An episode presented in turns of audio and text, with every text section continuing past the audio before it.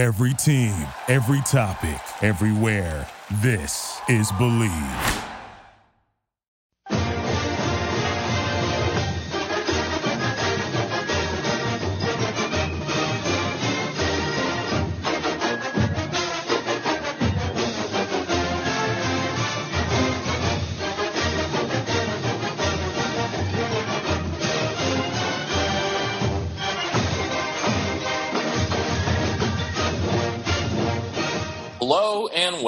To another edition of the Illegal Motion College Football Podcast.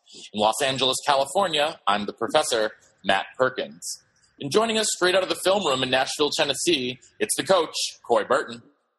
Well, we're getting ready to wrap up homecoming week, Matt uh, and, and Josh, professor, and, and uh, our third amigo, and uh, we're ready to play tomorrow night. We're ready to get a we're ready to get on the uh, the winning side of this whole thing. So uh, I'm excited, man. But you know what? More importantly, let's let's do a good show right here. Let's do it.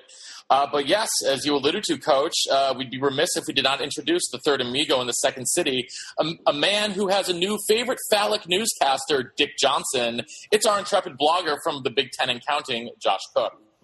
Yeah, I was watching uh, the news last night, just r- really randomly, and uh, he did like a little special report. Chicago has a guy named Dick Johnson doing the news that's uh, always uh, highly comedic stuff.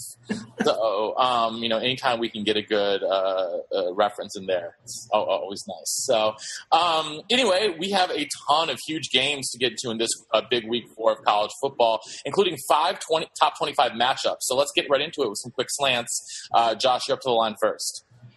Yeah, my first one is about kind of the state of the USC Trojans. I know when we do our spread formations, we'll focus in more on their actual game with Utah, but um, you know they just they've got so many issues. That's the problem. They can't pinpoint one thing to fix. Against Alabama, the defense was terrible, giving up 52 points and a million yards, and then against Stanford, the offense is terrible, producing just 10 points you know, not moving the ball very well. They've already made the uh, quarterback change, which seems like it fails more often than it, it succeeds. And it's it's an interesting situation because looking at their schedule, they got this Utah team that has a really good defense, and then they have Arizona State, who's undefeated but hasn't really played anyone quite yet.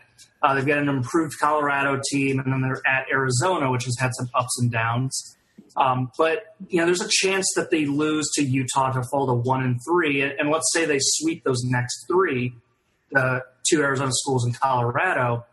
That's four wins, but Cal has a great offense, and as I said, USC's defense has not been too hot. Oregon just looks flat out better. Washington in Seattle, they're flat out better. Going to US, UCLA, the Bruins look better and the Irish look better. So there's a real possibility that the wheels could fall off completely and they finish four and eight. And what does that do for Helton? It seems crazy to us to get rid of a coach after one year, but this is one of those times where it seems like there's a good free agency class of coaches. There's, you know, all these great coordinators that people think are going to be in line for the next job. There's even a guy like Art Briles, where if the NCAA doesn't put any sanctions on him, you know, maybe a year removed is enough for for him to be able to get another job. And then the other interesting name that people have been throwing out there is, you know, does Bobby Petrino want a second crack at a power school with that spotlight on him. And if they keep Helton, they're just going to be behind the eight ball on trying to get one of these big, big names. I mean, what are they going to do if, you know, Lincoln Riley and Tom Herman are both at major schools next season? Then who are they going to go after? It'll put a lot of pressure on that uh, front office staff if Helton can't get this thing turned around. And through three weeks, it's not looking good. No, it's really not, Josh. And but you know, you, you talk about Art Briles. You know, USC's had enough turmoil with uh, coaches and NCAA violations recently. I think they probably want to keep their hands off of a guy who could have some serious sanctions to, that uh, might accompany him. So that you they, know, I, I don't they've know. never they've never cared about that. You look at their history; they've been on probation multiple times. They don't care. Yeah, well, I mean, they've got a new athletic director this year. They got Lynn Swann doing it. So, I mean, you would think that Swann might have some uh, connections, especially within the pro game, that he might want to go for a guy who has some pro experience uh, to take over the program. But I think that's going to be uh, a question as the season rolls along that we will probably get deeper into later. So, Coach, uh, you're up first with your first slant, and you're taking on uh, the big battle between FSU and South Florida. Yeah, it's uh, it's, it's a Sunshine State battle here. Uh, and Matt, my quick slant is really going to be I'm running the seam route for your slant route because I'm giving you uh, an American Conference team for your for your AAC rundown. So Florida State, I figured this was an interesting matchup because uh, South Florida is a team we picked to uh, you know do really well in the American Conference, if not win the thing. You know, contend pretty heavily. And they're a team last week that that had a uh, tough matchup with Syracuse. They actually were comeback um, victor- victors. Uh, they were victorious against Syracuse last week. So right now they're kind of trending up. Florida State just got absolutely demolished last week uh, at, up in Louisville. Uh, they're looking to pick up the pieces. Right now you have two.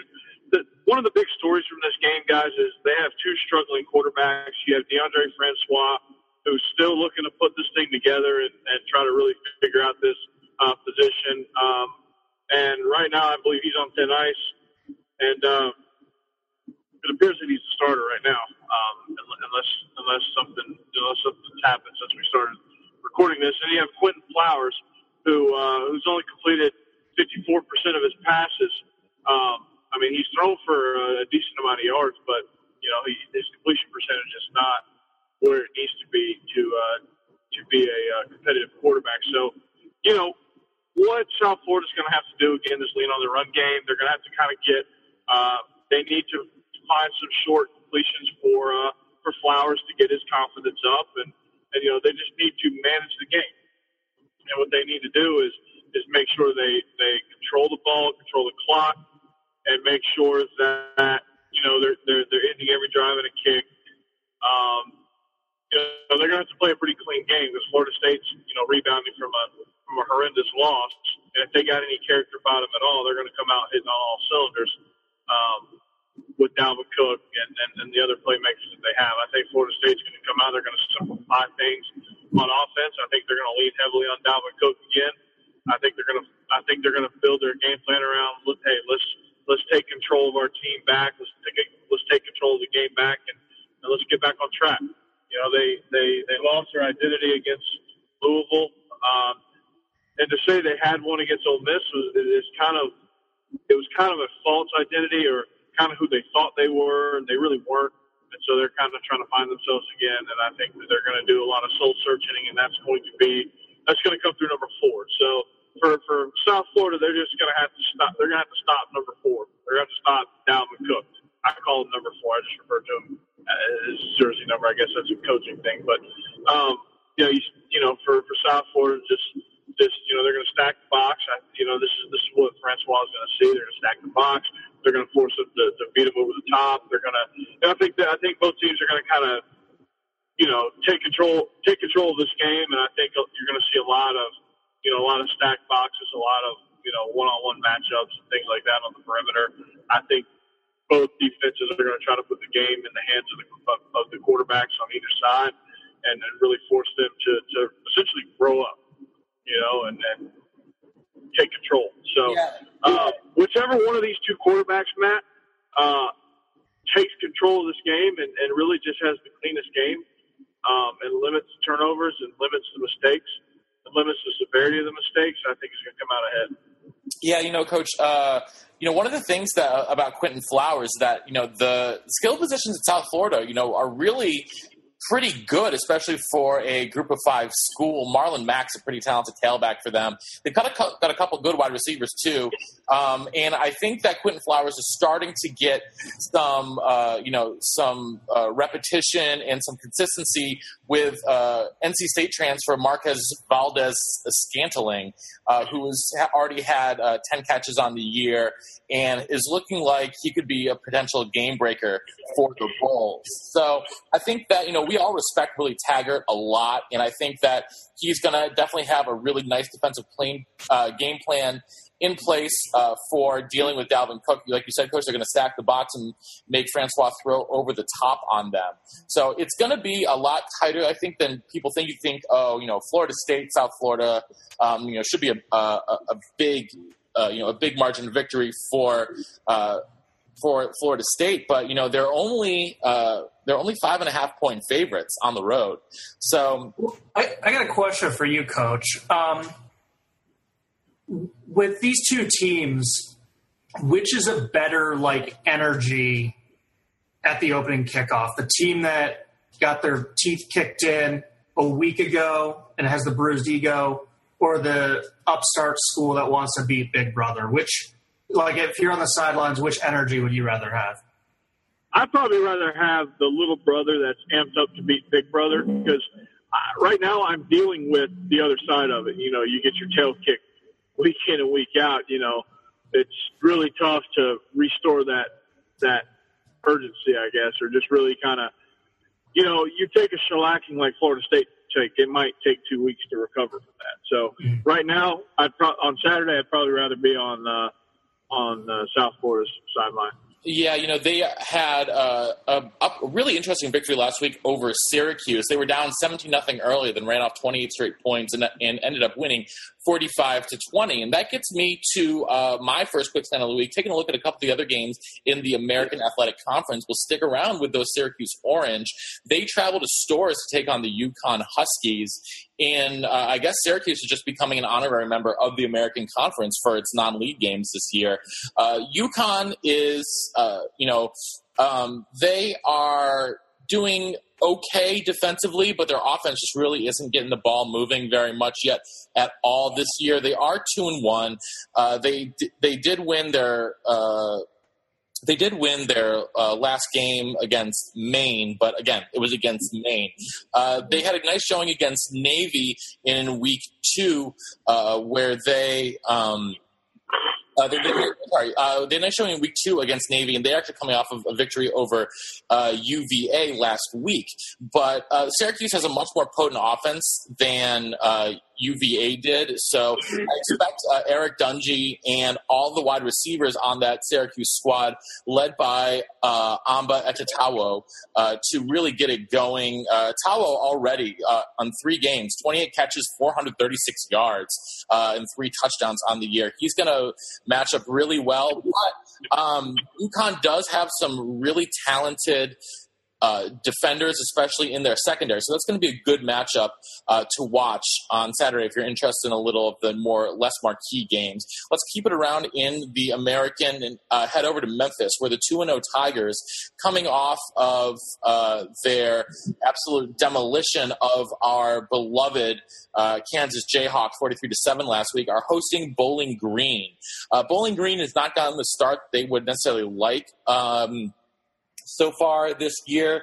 Uh, you know, they got shellacked by Ohio State opening week, and they lo- they got drubbed by Middle Tennessee State last week as well. The only their only win on the year is uh, over University of North Dakota, not North Dakota State, but their much weaker younger brother, and only that was only a one point win at home. So expect Memphis to um, really, you know, push the ball against Bowling Green. Bowling Green's defense has not looked very good so far this year. I'm expecting you know a very balanced attack uh, for this uh, Tiger squad. Riley Ferguson uh, taking over for. Uh, Paxton Lynch from last year has looked pretty good so far, uh, completing 64% of his passes, uh, five touchdowns to two interceptions. So I expect them to keep that up. finally, though, the unofficial, official team of the Illegal Motion podcast, the East Carolina Pirates, uh, have a huge matchup. What's that name again, Matt? the East Carolina Purple Pirates. Yeah, that's what I thought. You left out purple. Oh, I'm sorry if I did. Uh, I didn't think I did. But they head into Blacksburg to take. It's a huge matchup. Yeah, to take on Virginia Tech. Virginia Tech, um, you know, they are coming off of last week. They did God's work in beating Boston College 49 to nothing. And um, they, you know, the week before they lost the Battle of Bristol, so they're feeling a little bit better about themselves. ECU lost a tough game last week at South Carolina, but you know, just two weeks ago they beat uh, another ACC team, NC State, uh, thirty-three to thirty. So don't sleep at all on the Purple Pirates. Uh, Philip Nelson, the former uh, Minnesota quarterback, having himself a pretty good year so far. He's already over a thousand yards in three games, uh, seven touchdowns, three interceptions, looking pretty good uh, behind center. Virginia Tech, uh, you know, you've got to talk about uh, Jerod Evans, their quarterback. He's looked ex- especially strong this year. He's already got 10 touchdowns to one interception, completing 67% of his passes. Not a, not huge yardage numbers, but uh, really spreading the ball around, uh, especially to Isaiah Ford, their stud wide receiver. So a couple big games to keep an eye on in the American Conference this weekend. So, uh, Josh, I'll swing it back out to you. Well, that was a perfect segue that you ended up talking about the ECU Tech game because I had two games that I want to touch on real quick uh, that feature three ACC teams. Uh, the first is a non-conference game. Indiana hosts Wake Forest. I don't think people realize that these two teams are a combined five and zero oh on the young season. Uh, whoever yeah. wins, whoever wins, their their bowl chances just go through the roof. Um, but I want to talk real briefly about Indiana's quarterback, Richard Lagow. Um, 506 yards, four touchdowns, zero interceptions. He's only played two games because Indiana had an early bye. Hold on, Josh. He's, I'm going to interrupt you really quickly. Does, is he related to former Cincinnati great Munchie Legaux? I have no idea, but I hope so. That'd be awesome. Um, but he has stepped in very nicely for Nate Sudfeld, obviously, Devine Redding in that off the uh, rushing offense. Still one of the strengths of Indiana, but, proving that they did find someone to step in for their graduated quarterback. But for Wake, you know, they're 3 and 0 and they have BC left, they have Virginia left. Like if they win this, it would take a epic meltdown to not make a bowl game. So that means I'm going to do a little hype machine and say because they're in the Atlantic and they have to play Florida State, Louisville, and Clemson, if they keep this hot start going, push it to 4 0, 5 0, maybe even knock off Syracuse to NC State to get to 6 0, that confidence is going to be pretty high. I'm really curious if, with that defense and a wave of confidence, if they can pull off an upset against one of those three teams and just completely upset the apple cart in the ACC. That'll be do fantastic. Those, do, do, they get any of those three teams at home? They do. They get Clemson in Winston Salem uh, on November nineteenth. I mean, we haven't been able to use Clemson as a verb uh, within the last few years, so uh, that, that, might be a resurgence of the classic Clemson. Yeah, I mean, if they get to six and zero oh heading to Tallahassee, that might surprise people with like a ranked a game between ranked opponents. Um, and then the other one is with the Atlantic just dominating the ACC headlines. Uh, the first big hurdle for one of the coastal teams is this weekend. It travels to North Carolina. Uh, these are two of the favorites, along with uh, Miami. And I think some people thought maybe the two technical institutes could be a little squirrely, but these were definitely the teams grabbing the headlines in the offseason. Uh, they're both two and one, kind of some hard luck losses. Uh, Pitt lost a shootout at Oklahoma State and North Carolina just couldn't keep up their uh, their lead against Georgia. But um, whoever wins this game, it's a great great start to the league play, and it's going to be a fun one because I know neither of them are ranked, but those are two really good football teams. Yeah, I mean, you, have been on this. You're the captain of the Pitt bandwagon, Josh. So you're, you're the freaking engineer there. So um, oh, yeah. I hope I, I, hope for your sake that Pitt can pull it out. But as we've talked so many times in this podcast about, uh, North Carolina's got those running backs that can just eat up clock all day. Not necessarily there is that's not necessarily what they want to do on offense. They're not quite as much of a ball control offense as someone like an Arkansas is, but they've got the talent to keep the chains moving and shorten the game up. And Pitt's defense has really struggled this year. They've had some just poor, poor execution. They've had a couple injuries, and uh, just whatever it is, Narduzzi's message isn't quite uh, resonating this year as it did last year. Maybe uh, you know they were a gang of no names last year who bought in. They had a really good defense last year. I'm wondering if a little complacency has slipped in, reading a little bit of those headlines in the offseason because they had no one on anyone's radar last year and then coming into this year, people were saying, oh, you know, a bunch of, you know, they've got some players that can make the NFL. They've got a team that can win a division in the ACC. I, am wondering if um, Narduzzi's message is not quite as crystal clear. You know, I see it. I see it. Uh, you know, part partly one way and partly the other, and it's kind of a mixture of both of these lines of thoughts. You know, what you said about the reading their own press clippings. I think they've done a little bit of that, and they're they're they're feeling themselves a little bit. Um, but I also think that you know they were nobody last year, and they came out of nowhere last year, and, and that's kind of just where they've been. I don't know that this group of that this group of players knows how to deal with the other side when the target's on your back and you're the, you're the noticeable guy. You're the guy on the on the top of the heap right now, and uh, I don't know that they know how to handle it and uh, you know they're, they're learning how to handle that. And so maybe it's just a, a process of of trying to figure figure that out. So um, I, that's kind of the that's kind of the way I see it. But um, you know who's also struggling defensively is uh, is Auburn. Um, and they've got a big test coming in here on uh, on Saturday. They uh, they host Auburn or Auburn Auburn host Auburn. Uh, they host LSU um, LSU, I think, has found an option at quarterback. Gus, know, Gus uh, Malzahn will still find a way to lose that game. he, he, probably will. Um, but Danny Etling comes in. He was 25 or 44 last week, 315 yards, two touchdowns.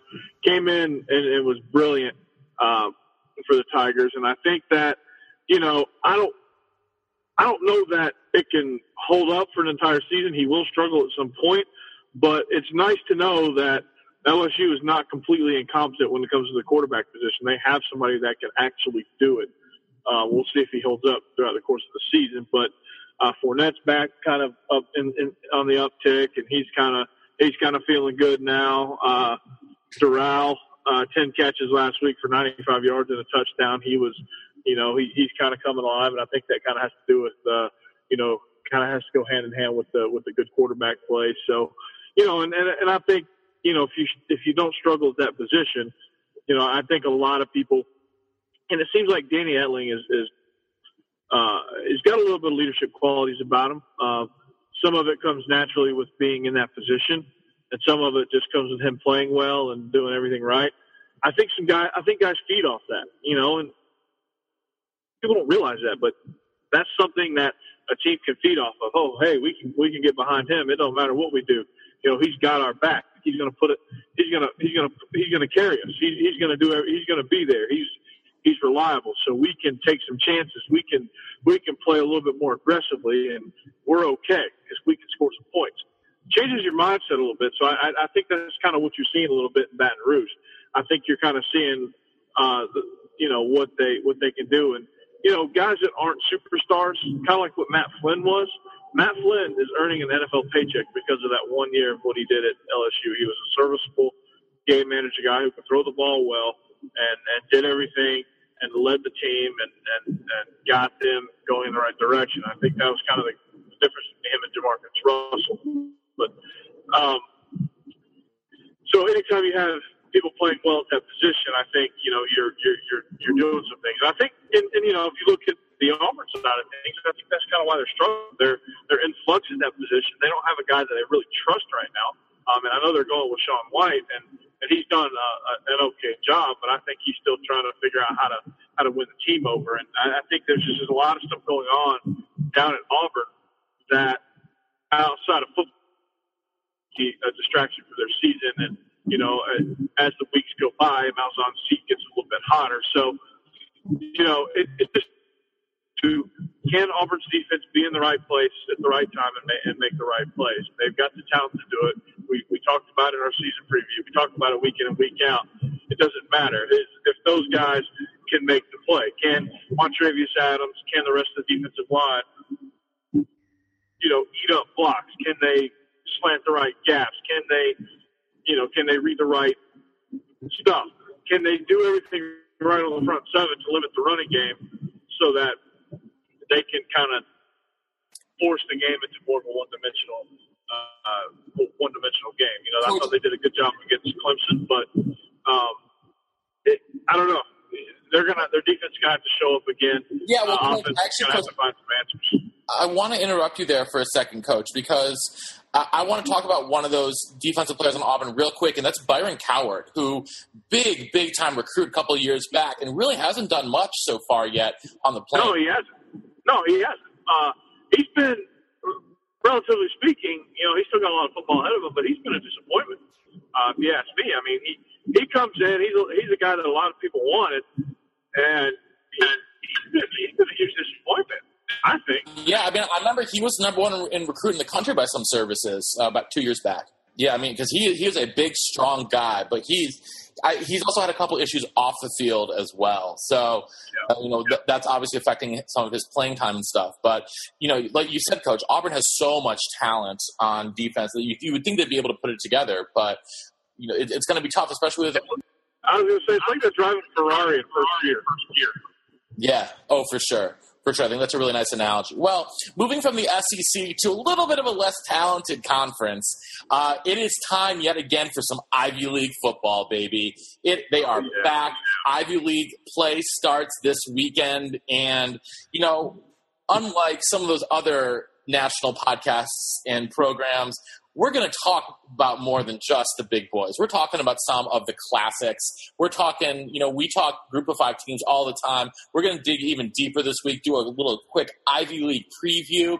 Because last time, uh, we, last time we saw Ivy League in action uh, last year, uh, there ended up a three-way tie atop of uh, the conference uh, for the first time since 1982. Last year, uh, Dartmouth, Harvard, and Penn all tied at six and one uh, to uh, have a three-way. Uh, uh, three-way league title, and this year is uh, expected to be. You know, those three teams are expected to be right back in the driver's seat again.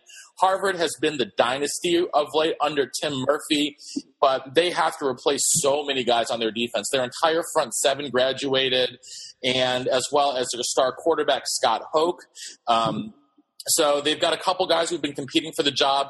Uh, in their opening game last week, uh, they beat down Rhode Island, the Rhode Island that could not that could not beat Kansas. So um, uh, they won 51-21 at home, and Harvard, you know, should be rolling again. They have a relatively easy game at Brown this weekend uh, before a couple tougher matchups going ahead. They're the only Ivy League team that is currently ranked.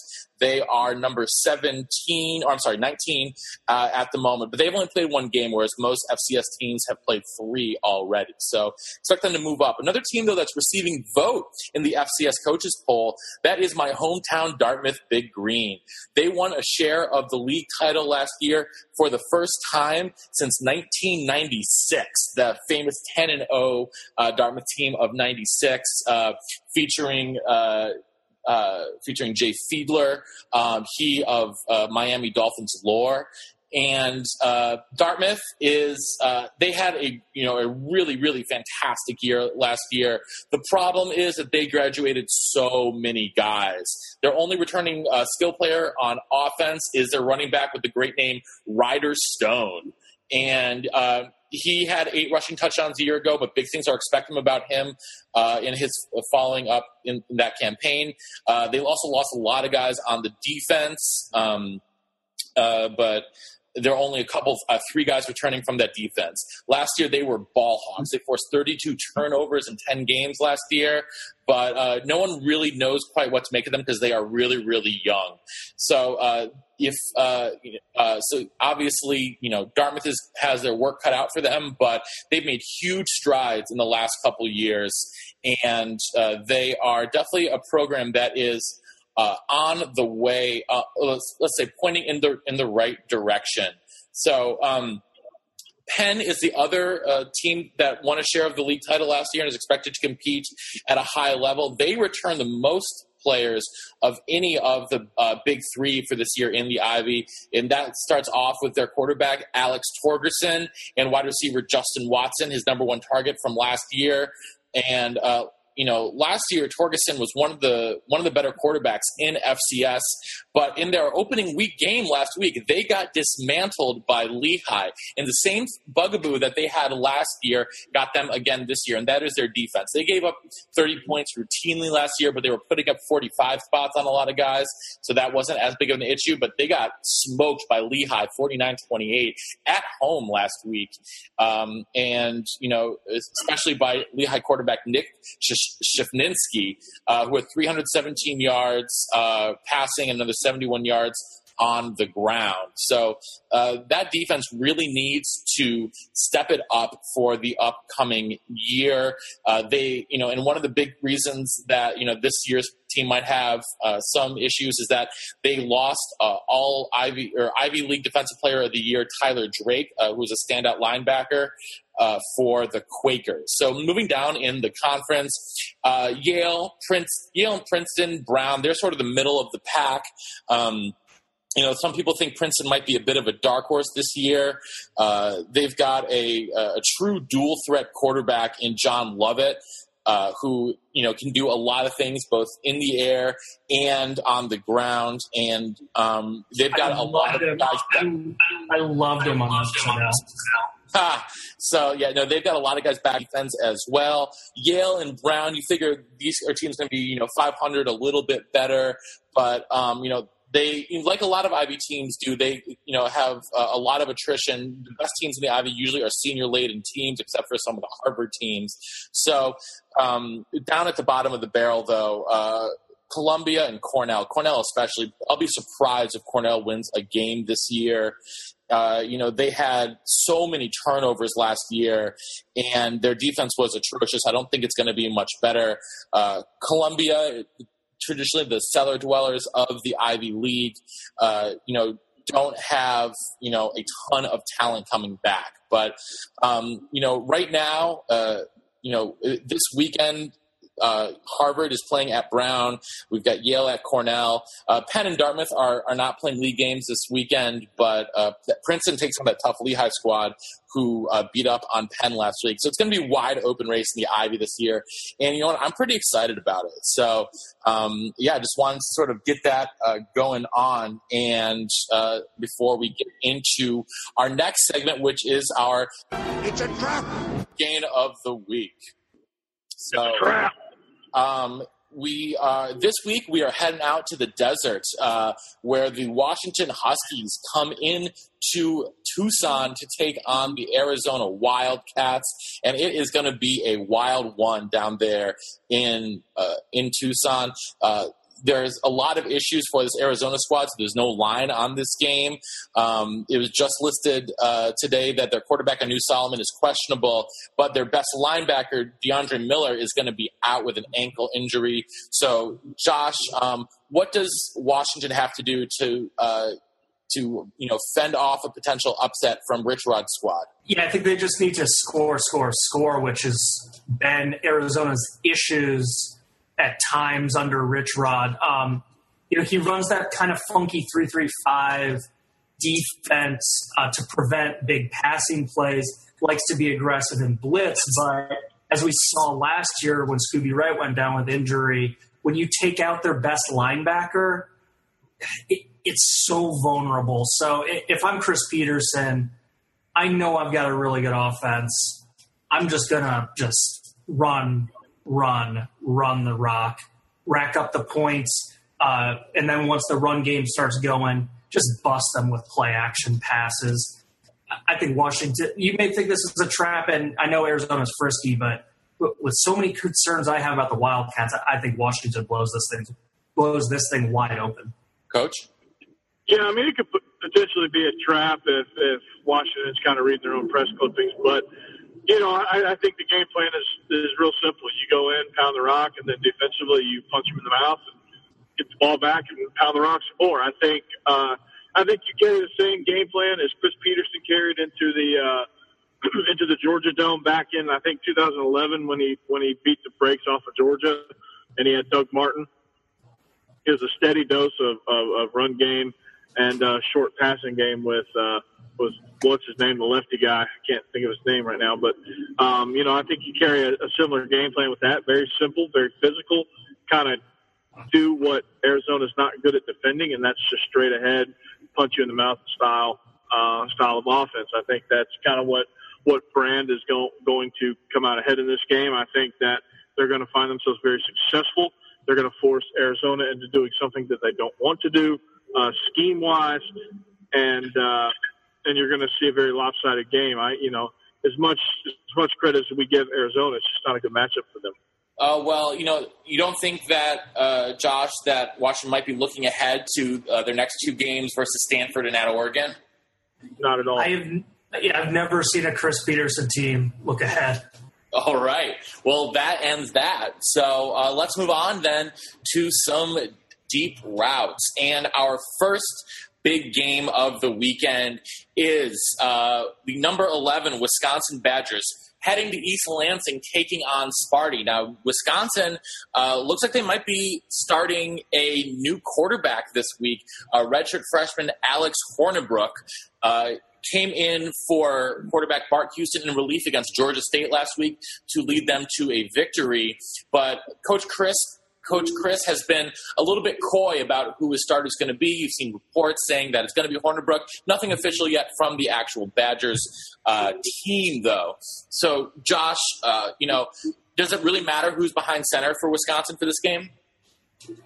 I think it matters in some part, but the big concern is Corey Clement missed a lot of time last year and the offense struggled. He missed the Georgia State game and all resemblance of a running game went out the window, which is surprising because uh, Dare and Taiwan Deal have, you know, experience. They shouldn't be panicked, thrust into a bigger role. And if the offensive line looks fine against certain teams, such as decimating Akron, why does losing the running back make the offensive line suddenly incapable of blocking? I don't know, but the status of Clement's ankle, that's a bigger concern. I just think that Michigan State is better on, on offense in really every way. But what gives the Badger fans hope has to be good as Michigan State has looked, they, if Wisconsin has any chance, it'll be a duplicate of the Louisville game. excuse me, the LSU game. Uh, I don't know why I thought Louisville. That, I would not want to play Lamar Jackson as a Badger fan, but um, they're going to need to duplicate the LSU opener. That off that defense is going to have to lock Tyler O'Connor down. They're going to have to lock L.J. Scott down. They're going to have to force turnovers. If if Michigan State can play turnover free, they have the wheels to get to 28, 35 points. And I just don't see the Badgers having that offensive strength yet. Coach? Yeah, I mean, I see everything that you know that Josh has said. I agree wholeheartedly there. I think you know this is not a good week to start a redshirt freshman quarterback um, against this type of defense um, that Michigan State has, you know, and I think that, you know, the score last week is very deceiving. I think they pretty much bossed that game with, uh, with Notre Dame the whole way. Um, they gave us some late touchdowns, I guess, but, um, for the most part, they dominated that game. And I think that, uh, for Wisconsin, they just got to control it manage it. Corey, they're going to have to lean on Corey Clement a lot, um, for, for the freshman quarterback. Um, what I really like about this Spartan team is, is Tyler O'Connor. I think he's kind of growing into that Connor Cook role. Um, and, and I think he's becoming a, a, great leader for the Spartans. And, and it's, you know, it's going to be, um, you know, I, I think unfortunately for Wisconsin, not a, at the time of this matchup, it's just not a good matchup for them. I think if, uh, you know, Hornbuckle's a, a talented kid and I think he will do well at the quarterback position, but I just think that getting this matchup now when you're breaking him in as a, as a fresh starter is, is, is very tough. It's a very tough ask for that kid. And if he can pull it out, you know, then I'll, I'll come back when we record the recap show um, and, and say, hey, you know, this kid is this kid might be the real deal. You know, I was wrong, all, all that stuff. I just, I just don't, I just don't think that he's being put into a good situation. Is what I'm, what I'm really trying to say. But um, so I, that's why I think Michigan State's going to come out ahead, and I think they're going to win by a couple touchdowns. Yeah, you know, also Josh mentioned Corey Clement, but three of Wisconsin's top four backs are all listed on the injury report. Um, their backup, primary backup, Taiwan Deal, uh, went out with a leg injury uh, against uh, Akron and, and didn't really play much against Georgia State. And Bradrick Shaw also had an ankle injury. He's shown that he has got some big playability, but also uh, he had a very costly fumble last week at the goal line against Georgia State, which uh, turned over the ball as he was about to plunge in from the one yard line. So, you know, it, obviously Wisconsin's depth is going to be tested. They've been dealing with issues uh, at linebacker all year, but TJ Edwards is back and looks like a beast up the middle. So I'm expecting a lot of collisions between LJ Scott and, you know, those uh, Wisconsin middle linebackers Jack Cichy and um, T.J. Edwards, as well as you know the big outside linebacker, the duo of Vince Biegel and T.J. Watt from Wisconsin. So they're going to have to really put some pressure on Tyler Connor if they're going to want to stick in this game. So let's uh, move then from uh, East Lansing down to Oxford, Mississippi, where coach, your dogs are headed in to an Ole Miss squad that uh, lost a tough one last week against Alabama. Georgia obviously pulled out the win over Missouri.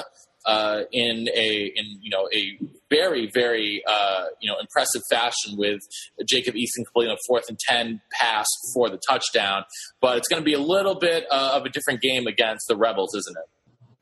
Absolutely. I mean, I think Missouri is a very formidable team, and I think they did a lot of good things, but I don't think they're anywhere near the caliber Ole Miss is going to be. I don't think the speed is going to be anywhere near what what uh, what Ole Miss has um, than what they saw last week. And what concerns me with this bunch um, is the offensive line. You know, I think it's got to be they got to gel. They got to figure out a way to, to to play above their heads. Right now, right now, I'm finding it hard to believe that they have you know, that they don't have five SEC caliber type offensive linemen, but it really just seems like they don't. You know, when you have an all world tailback uh, back there in Nick Chubb and you can't get him any running room, um, it concerns me. Um, you know, Jacob Eason did a lot of growing up from the first half to the second half last week, and I think he's taking huge strides as a young quarterback, uh, which is good. But it might be all for naught this week. I mean, you know, going into the season, this was going to be a tough game no matter what, no matter who was at quarterback. But um, you know, the offensive line has got to help out. They they've got to they've got to start figuring out ways to become a strength and, and not a weakness. Uh, defensively, defensive line. Uh, again, outside of Trent Thompson, we're, they're not getting much pressure on, on, on the quarterback. They're not doing a whole lot in pass coverage um, to warrant Ole Miss being scared. I mean, Ole, you know, this is probably passing wise. This is probably the best team that they'll face all year, passing game wise, um, because Ole Miss um, they can hit home runs on you. They can they can gash you to death. They can they can think and dunk you to death. I mean, Chad Kelly is, you know, say what you want about him. You know, he's still extremely talented. He still knows, you know, where to go. He still can run this offense very efficiently, and, and he can hurt you. You know, and that's what he did in the first half of that Alabama game uh, before they went on that run. I mean, they they were up twenty four to three, and Chad Kelly had them rolling. And you know, this is a team that can score in bunches.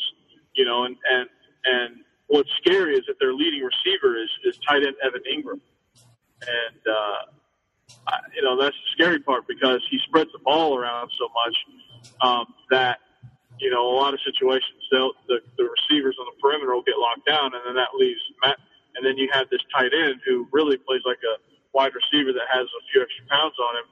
Um, is a matchup nightmare for for linebacker safeties or whoever's trying to cover him. So he ends up getting a lot of the receptions, but that's also because of the talent they have at the wide receiver position um, as well. So for for Georgia, it's not a good matchup um, because of what Ole Miss does really well and what Georgia struggles at. You know, with a veteran with a veteran signal caller, you saw kind of the struggle they had in the in the passing game against Missouri. Had had Drew Lock had a little bit more experience and and uh, I think that those interceptions don't happen, and, and Missouri wins that game by two touchdowns. And that's kind of what Ole Miss is going to be able to do. I don't think Chad Kelly makes those mistakes. I think Ole Miss wins by two scores.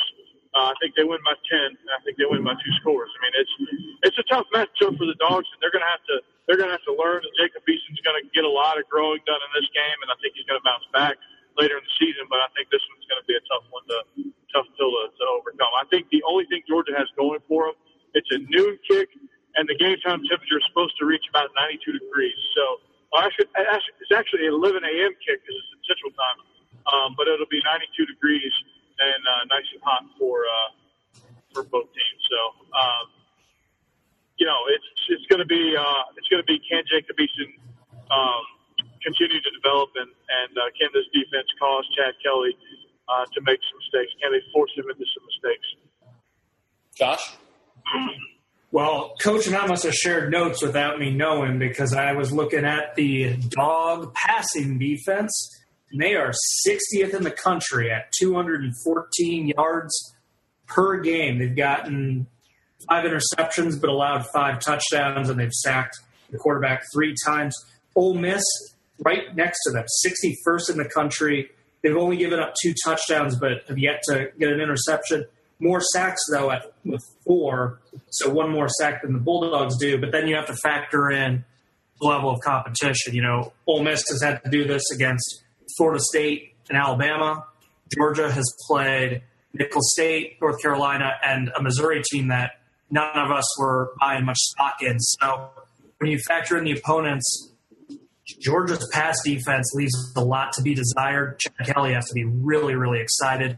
I'm with Coach. I think Ole Miss notches their first SEC win of the year, and I like his two score margin. I might round it to uh, 14. I might even say Ole Miss gets a token score late to get up by 17. Oh wow, yeah, I, I like Ole Miss in this game as well, but I think it's going to be a little bit closer than you guys do. I you know, I, I do still worry about um, Georgia's offensive line against uh, Ole Miss's defensive front. Uh, you know, Georgia obviously has some things that they need to sort out there on the O line. They need to sort them out quickly as uh, conference play continues on. So we're going to continue on with some SEC conference play, uh, heading up to Neyland Stadium, where the number 19 Florida Gators come into town to take on the number 14 Tennessee Vols.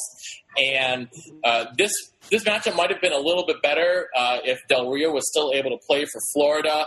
But even with that, coach, you got to you got to like Florida's defense.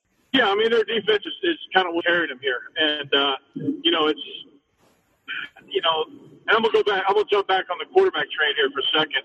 Um, Austin Appleby, you know, he, he's been a starter in, in a in a Power Five school, um, albeit Purdue, but he still kind of has that starting experience. But uh, you know, you got to look at that and say, well, we're not totally screwed. You know, we might be halfway screwed, but we're not we're not totally screwed here. But um, and Tennessee is hungry. Uh, that's that's one thing uh, that's going for them. The game is at uh, Neyland Stadium, which is which is a plus for the University of Tennessee.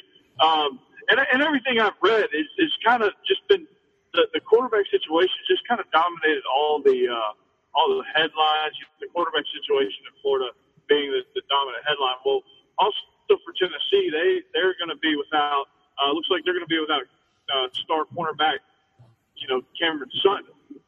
Um, and uh, that's going to be a tough loss for them as well the perimeter. That's going to be uh, that might be a huge blow for the Gator, or that might be a huge blow. Sorry for the for the Vols, but um, you know it's it's really just going to come down to uh, you know can Josh Dobbs navigate this team? Can they limit the mistakes? Can this offensive line? Here, here, here's a, here's an SEC uh, common thread here: offensive line play. Um, Tennessee's has been subpar as well. Uh, they're going to have to figure out some, some some options here. If they if they get past this gate, they have a chance at the East, and they're going to have to do it. Uh, they're going to have to limit their mistakes on the offensive line. They're going to have to stop the bleeding. They're going to stop struggling, and they're going to have to start learning how to get out of the gates uh, a little bit faster. Because if you start slow against a team like Florida, they're going to eat you alive. Um, and then, of course, with this matchup, you've always got to find a way to finish. You know, um, Florida's one of those teams that it, it seems like it doesn't matter where they are, how how much they're down by. Fourth quarter rolls around, they're going to win that game no matter what, and, and Tennessee's got to find a way to overcome that as well. So, um, really, the, the, the dominant headline here is Austin Appleby. Can he get it done? This defense, this Tennessee defense, has been struggling a little bit. They've been very inconsistent. Has, has been the problem. Derek Barnett uh, is, is one of the, the, the, the leaders up front. He's going to be the guy that's going to have to get.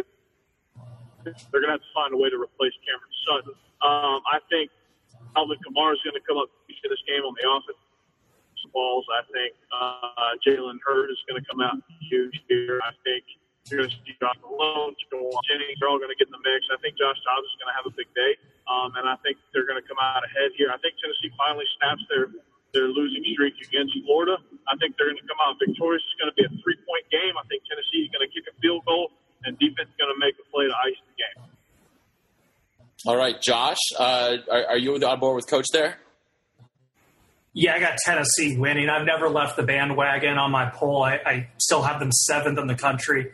I haven't moved them. I haven't seen a reason to move them because their one test was Virginia Tech, and after a rocky start, they blew them out of the water. I think they might be just one of those teams that plays down to the level of competition. But um, you know, looking at Austin Appleby's stats, this is a guy who's struggled with ball security his entire career. 19 interceptions in two full seasons of action. Uh, he he just doesn't have it against Division One top end power conference athletes. You know, he would have been an incredible quarterback if he had done the Tony Romo, Jimmy Garoppolo, gone down to Eastern Illinois. Like that's his talent. And so Tennessee's defense, they're going to feast on him. And, you know, everyone's talked about Tennessee's close calls, but Florida has played no one. Their best team that they've played is Kentucky, which the ESPN FPI ranks 83rd in the country. Um, they beat North Texas, it was awful, and, and just had a really lazy, sloppy game against UMass, who is also awful. So this is the Gators' first road game. It's their first game against anybody good. It's their first game with Austin Appleby, who's not a good quarterback. That smells like a recipe for disaster. Yeah, you know, I, I, think the the one reason though I, I, might give Austin Appleby a little bit better of a chance here is that he's going to be coached up by Jim McElwain and Doug Nussmeier, who are two of the best in the business. This is a guy who, when he was at Purdue, got the lovely duo of uh, Danny Hope and Darrell Hazell. So you think he's going to be a little bit better prepared than he was when he was in West Lafayette. Are we positive that they are good at coaching quarterbacks? They coached Will Grier, and that was it.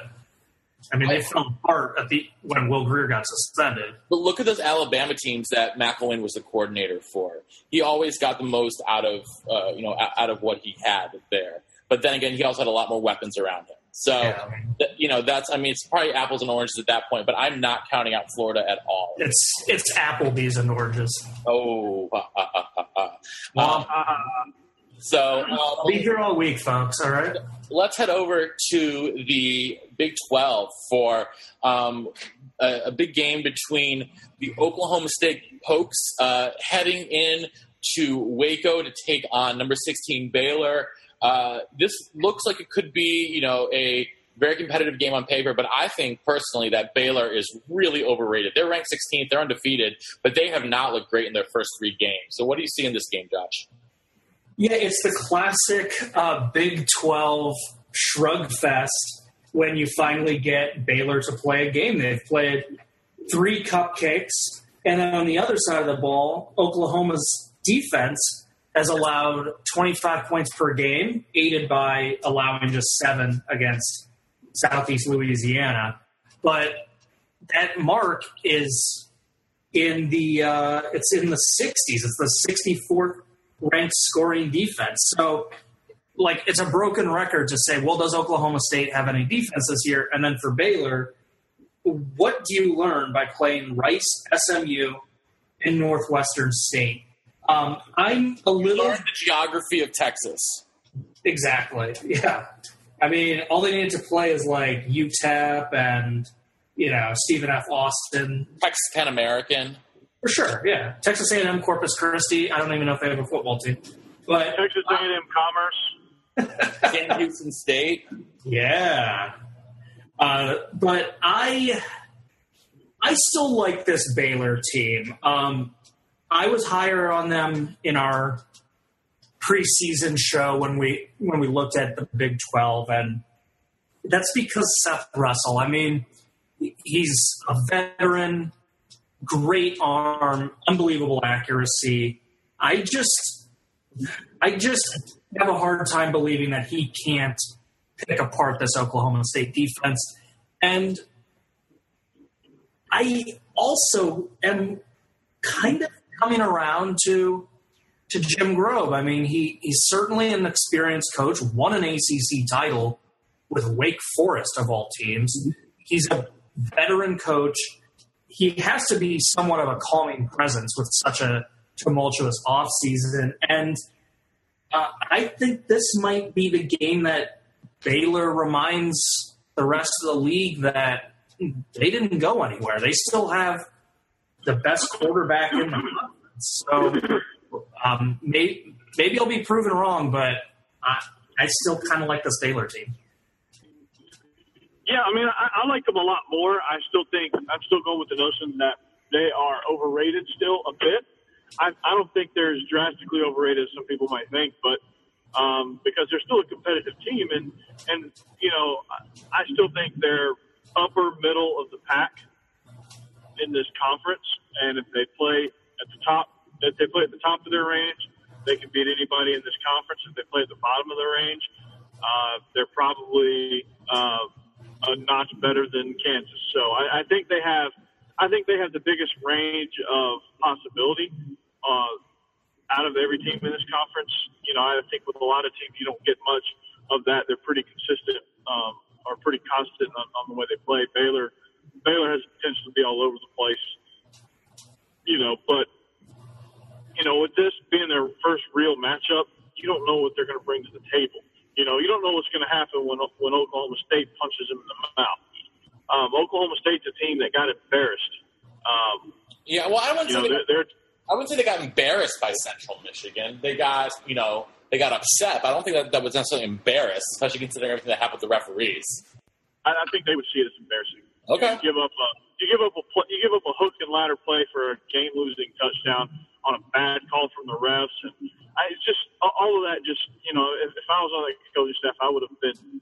You know, it's not like a huge embarrassment, but I, I would have been embarrassed by, by that situation. You know, but um, they've still got a chip on their shoulder about that, and I think there's a lot to be said about that. So, I think I think Baylor's going to be a, a tough out, but I do think they're going to I do think they're going to lose this contest. Uh, Mason Rudolph is going to have a tremendous game for for Oklahoma State. He's going to kind of solidify it. I think they win by a touchdown. Um, it's going to go back and forth for the for, for most of the, for, actually the whole first half and uh, a good part of the third quarter. It's going to go back and forth. It's going to be a tight tight game, and I think uh, I, I think Oklahoma State's going to. I'm not going to say pull away, but they'll kind of make it. They'll kind of take more control of the game, and it'll be one of those. They win by seven, but it really kind of feels like they won by 21 type games. Well, just just a quick gambling note on this game. Over under is seventy six, and I would just pound the over. Winning, you know, but I think both teams are going to be in the forties by the end of this one. So um, let's head back to the SEC for our final deep route, where we have the number seventeen Arkansas Razorbacks uh, headed out to College Station to take on the resurgent Texas A and M Aggies. Uh, Kevin Sumlin has gotten his butt off the hot seat at least a little bit so far this year uh, with a couple of big wins. And they are they are rolling. Trevor Knight is uh, having a renaissance in College Station. He has 830 yards on the year, five touchdowns. But uh, Arkansas is definitely a little bit of a different animal um, than some of their previous opponents with their ground and pound game. So, uh, Coach, you know this is your conference. Uh, how do you foresee things going out there in um, uh, at at Texas A&M? Well, I'm, I'm gonna I'm gonna recycle my notes from last week for the Michigan State Notre Dame game because you have two teams with contrasting styles.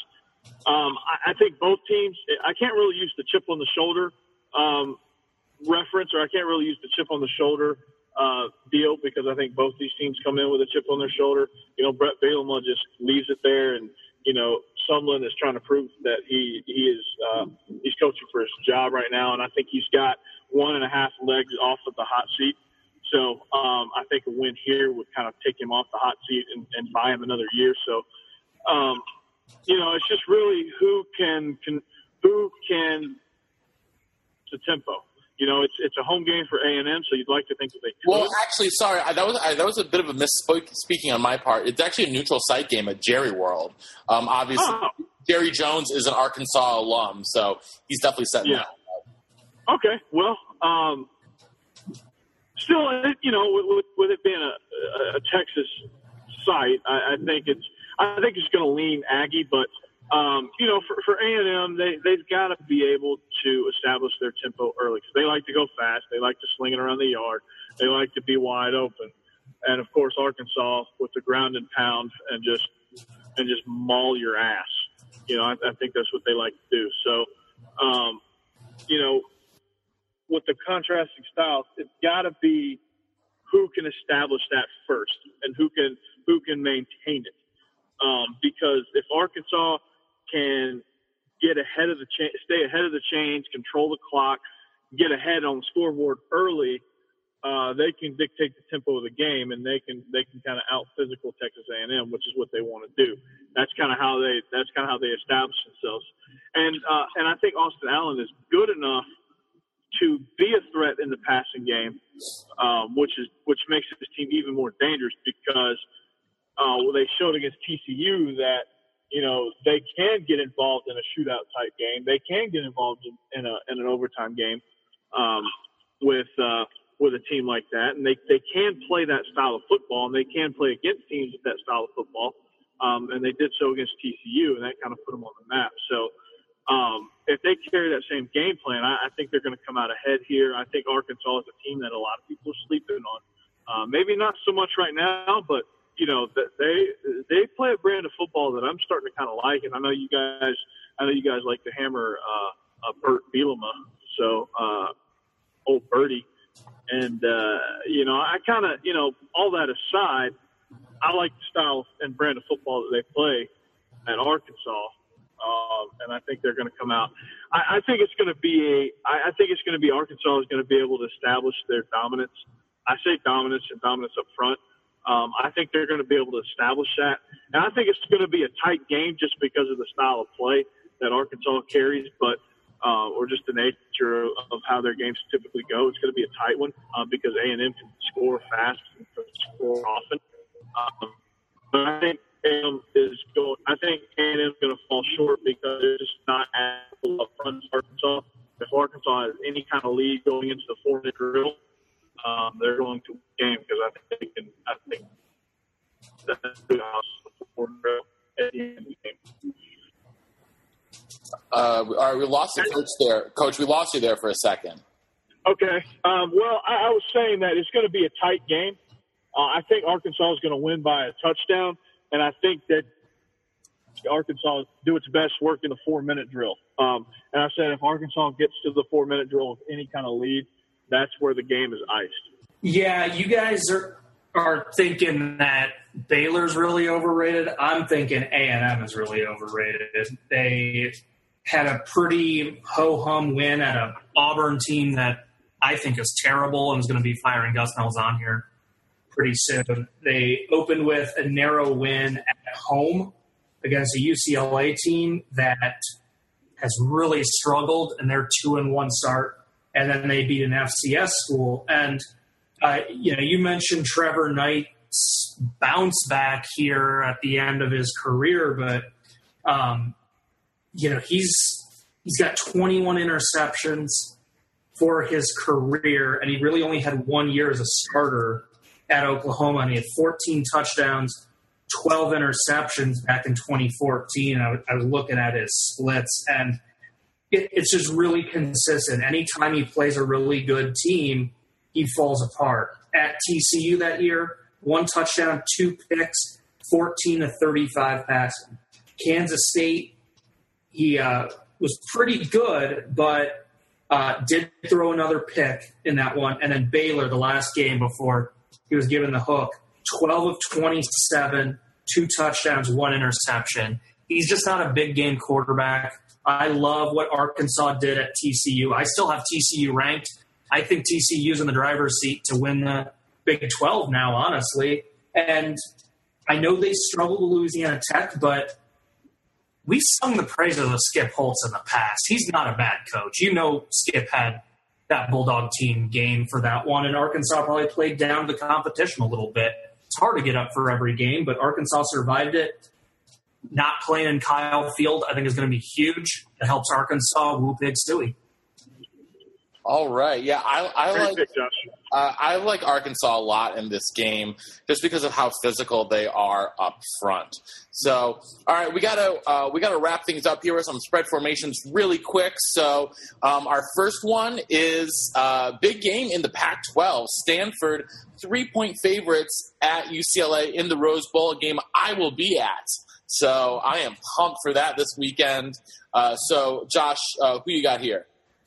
Well, I just got done hammering UCLA a little bit, so I'm going to be going with Stanford. And the last time the Cardinal were in Pasadena, uh, I'm pretty sure McCaffrey sort of liked the sight lines in the field.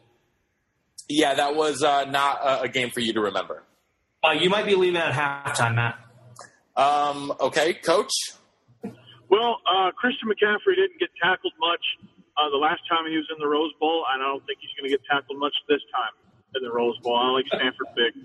All right. Um, I am going with UCLA uh, for a couple reasons. Uh, first, Homer. Uh, first, I am a homer. Secondly, um, UCLA this year has a total of eight completions to wide receivers. Um, I think that UCLA has enough talent to stack the box uh, against McCaffrey and uh, you know make Stanford's quarterback beat them, and I'm not sure if he can.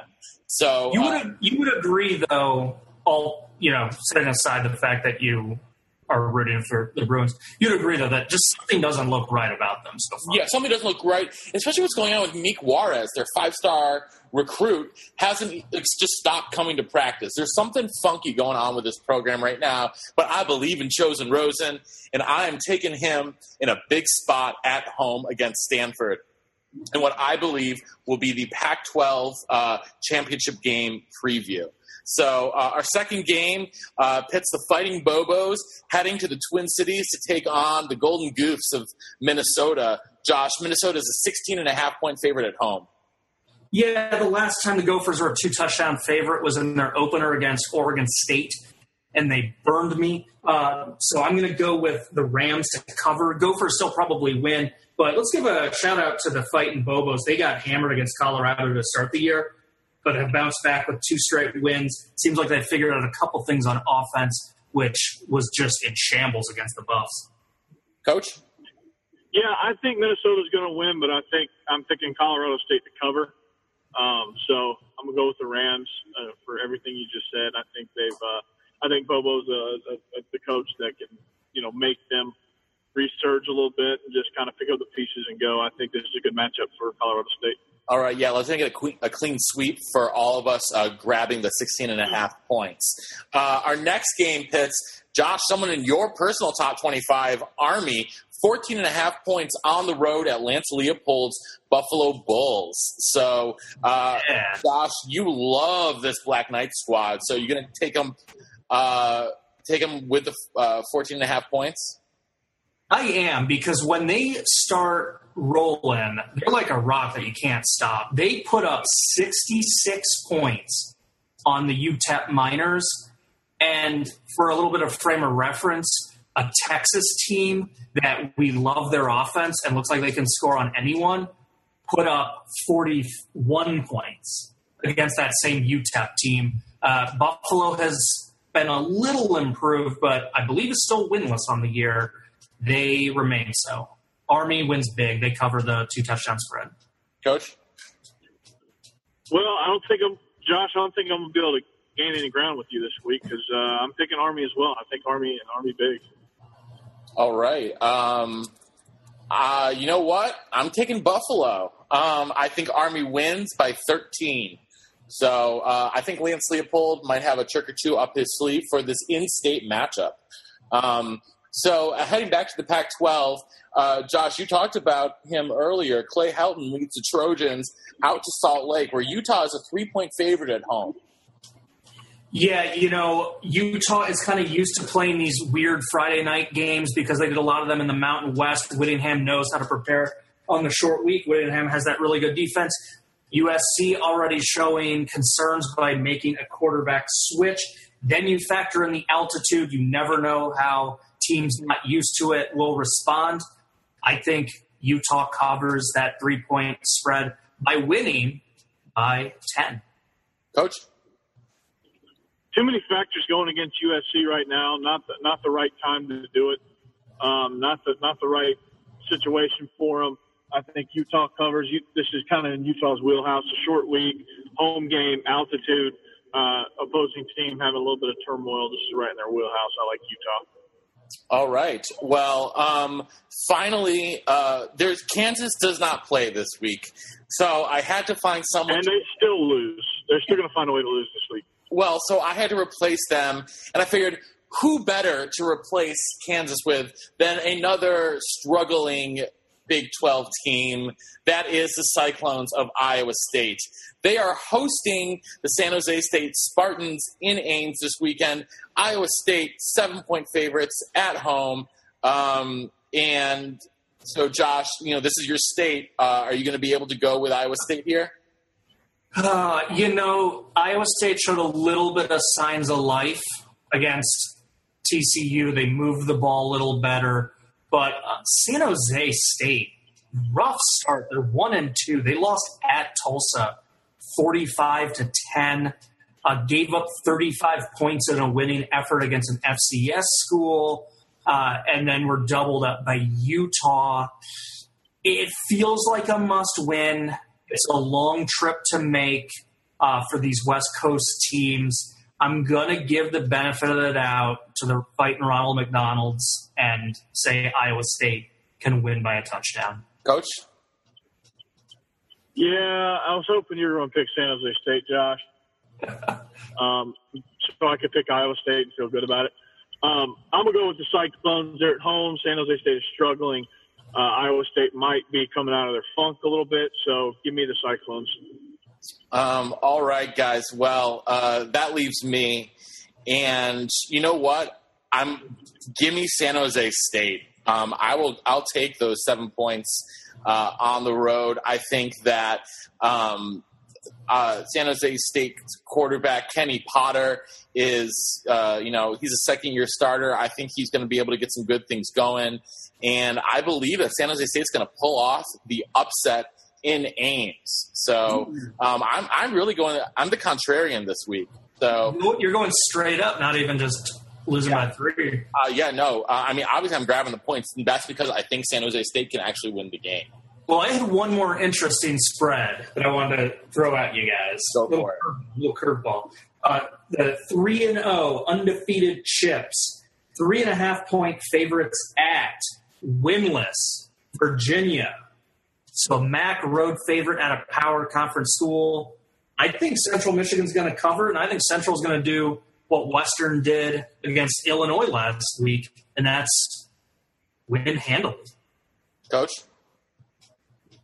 Well, uh, if you if you're selling it, I'm buying it. You know, I, I like the chips.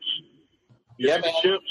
yeah, let, let, us make it a clean sweep there for the chips. So uh, that's going to wrap it up for us today here on Illegal Motion. So, any final words, Josh? Well, based on the timing of it, we really couldn't talk about the, the Georgia Tech Clemson game, but um, at least for me, I'm I'm really curious if Georgia Tech can back up their three and zero oh start in any way. Just maybe be competitive. Maybe hell, maybe they do pull off an upset. But just based on playing BC and Ireland, Mercer, like I, am not sure if this is a good Georgia Tech team at all. So I, this, is, am, this is kind of their wheelhouse. Thursday night against yeah. Clemson, this is kind of their wheelhouse. So it's going to be an interesting contest. Clemson's not going to blow them out; they never do, um, especially on the road. So yes, all right. Well, um, then, on behalf of the coach, Corey Burton in Nashville, Tennessee, and our intrepid blogger, Josh Cook in Chicago, Illinois, this is the professor, Matt Perkins, in Los Angeles, saying so long and see you next time on the Illegal Motion College Football Podcast. Oh, yeah. Oh, yeah. Yeah, Matt, you're going to be happy right. Birthday. Happy birthday, Huck. Yeah, happy, happy birthday. birthday. Thanks for listening to the Illegal Motion College Football Podcast. To get in touch with the show, email us at illegalmotionpodcast at gmail.com or follow us on Twitter at illegal underscore motion. Thank you for listening to Bleav. You can show support to your host by subscribing to the show and giving us a five star rating on your preferred platform. Check us out at Bleav.com and search for B L E A V on YouTube.